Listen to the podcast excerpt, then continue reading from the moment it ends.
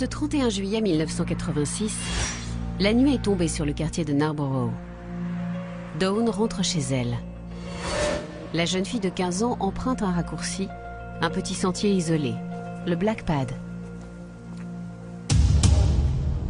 Elle ne voit pas dans l'ombre un homme l'épier.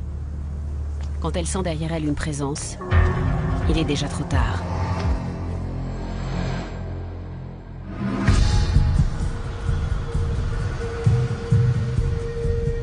Deux jours plus tard, le corps de Dawn Ashworth est retrouvé, dissimulé près d'un champ. David Baker, directeur d'enquête. Le corps était couvert d'herbes, de paille et d'ortie. On a découvert qu'elle avait été violée et étranglée. Ce crime ravive un traumatisme dans le Leicestershire, comme un cauchemar qui recommence. Professeur Roger Daché, médecin et historien. Immédiatement, les enquêteurs locaux vont être frappés par la, la similitude de la scène du crime. Voilà trois ans que les policiers traquent l'assassin d'une autre jeune fille. Elle avait 16 ans, elle s'appelait Linda Mann. Son corps avait été retrouvé à deux pas de ce sentier désormais maudit, le Black Pad.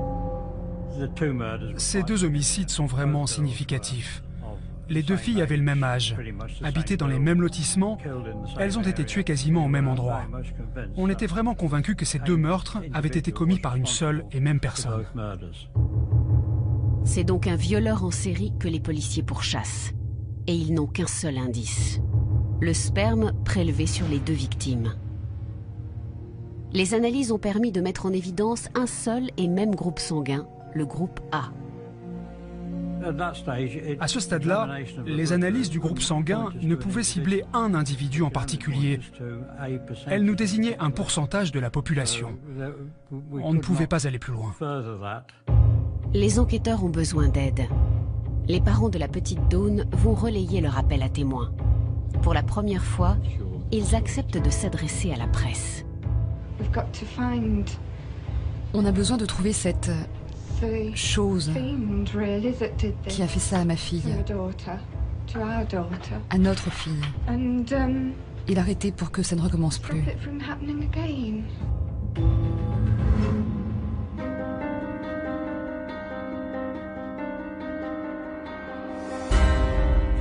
Le lendemain de cette conférence de presse, les appels pleuvent au commissariat de police. Des témoins ont vu un homme le soir du crime. Son nom, Richard Buckland. Les enquêteurs tiennent enfin un suspect. Et il finit par avouer. Il avoue euh, qu'il a voulu euh, avoir une relation sexuelle avec la jeune fille, qu'elle s'y est refusée, et après il ne sait plus ce qui s'est passé. L'homme n'avoue que le meurtre de Dawn. Linda Mann, ce n'est pas lui. Pourtant, son groupe sanguin est le même que celui retrouvé sur les deux victimes. Mais on ne pouvait pas, sur ce seul élément, dire que, à coup sûr, c'était lui le, le coupable. C'est là que la science va venir au secours de la police. Cette année-là, des retrouvailles entre une mère et son fils font la une des journaux. Des retrouvailles permises grâce à leur ADN. Derrière cette histoire, un généticien, Alec Jeffreys, qui a réussi à transformer l'ADN en code barre, révélant ainsi pour la première fois ce que l'on appellera l'empreinte génétique. La découverte de l'empreinte génétique était vraiment un accident glorieux. Personne ne veut me croire, mais c'est vrai. Sir Alex Jeffreys, professeur de génétique, membre de la Royal Society. L'accident glorieux s'est produit deux ans plus tôt à l'université de Leicester. Alex Jeffreys a 34 ans et une obsession, les maladies héréditaires. Dr Tury King, directrice du laboratoire de génétique, Université de Leicester. Il s'intéressait essentiellement aux différences entre les individus au niveau de leurs gènes. Quelles étaient les variations génétiques et qu'est-ce qui fait que nous sommes tous différents? Jeffreys se concentre sur les membres d'une même famille.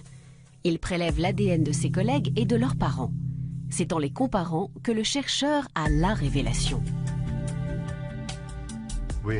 On avait l'ADN d'une technicienne du labo, celui de sa mère et celui de son père.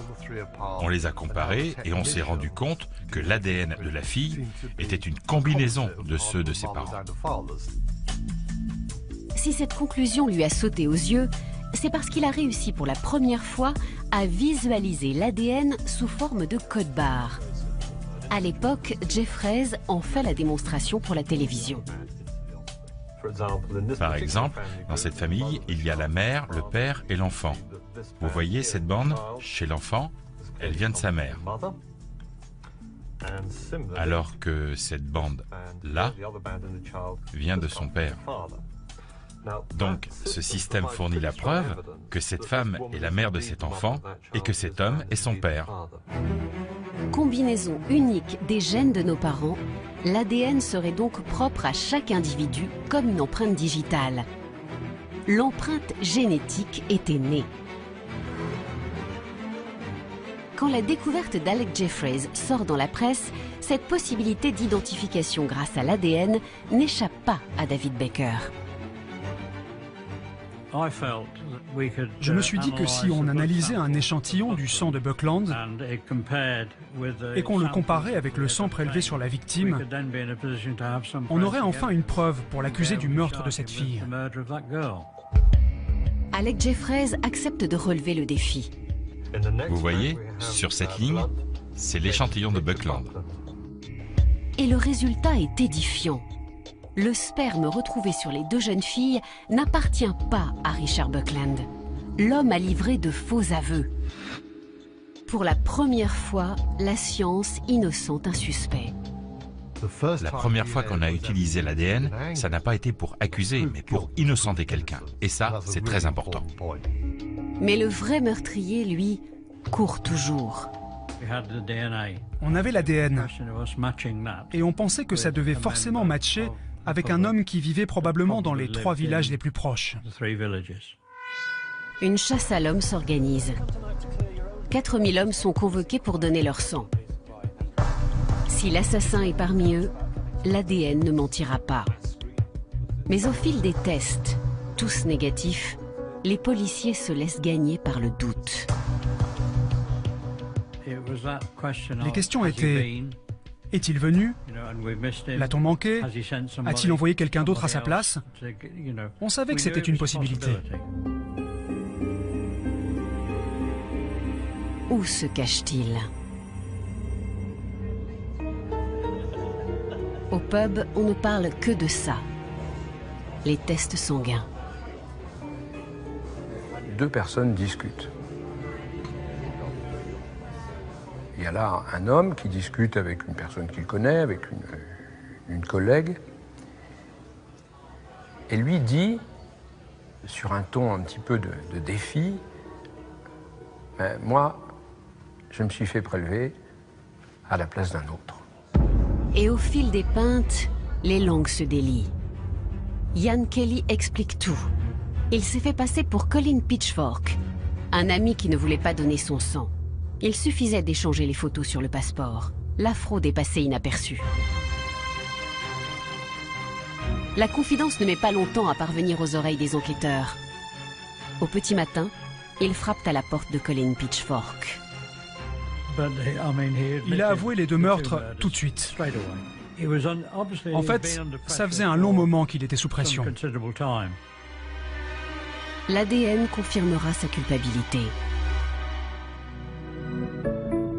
Colin Pitchfork sera condamné à la prison à perpétuité. Il restera dans l'histoire comme le premier criminel trahi par son empreinte génétique.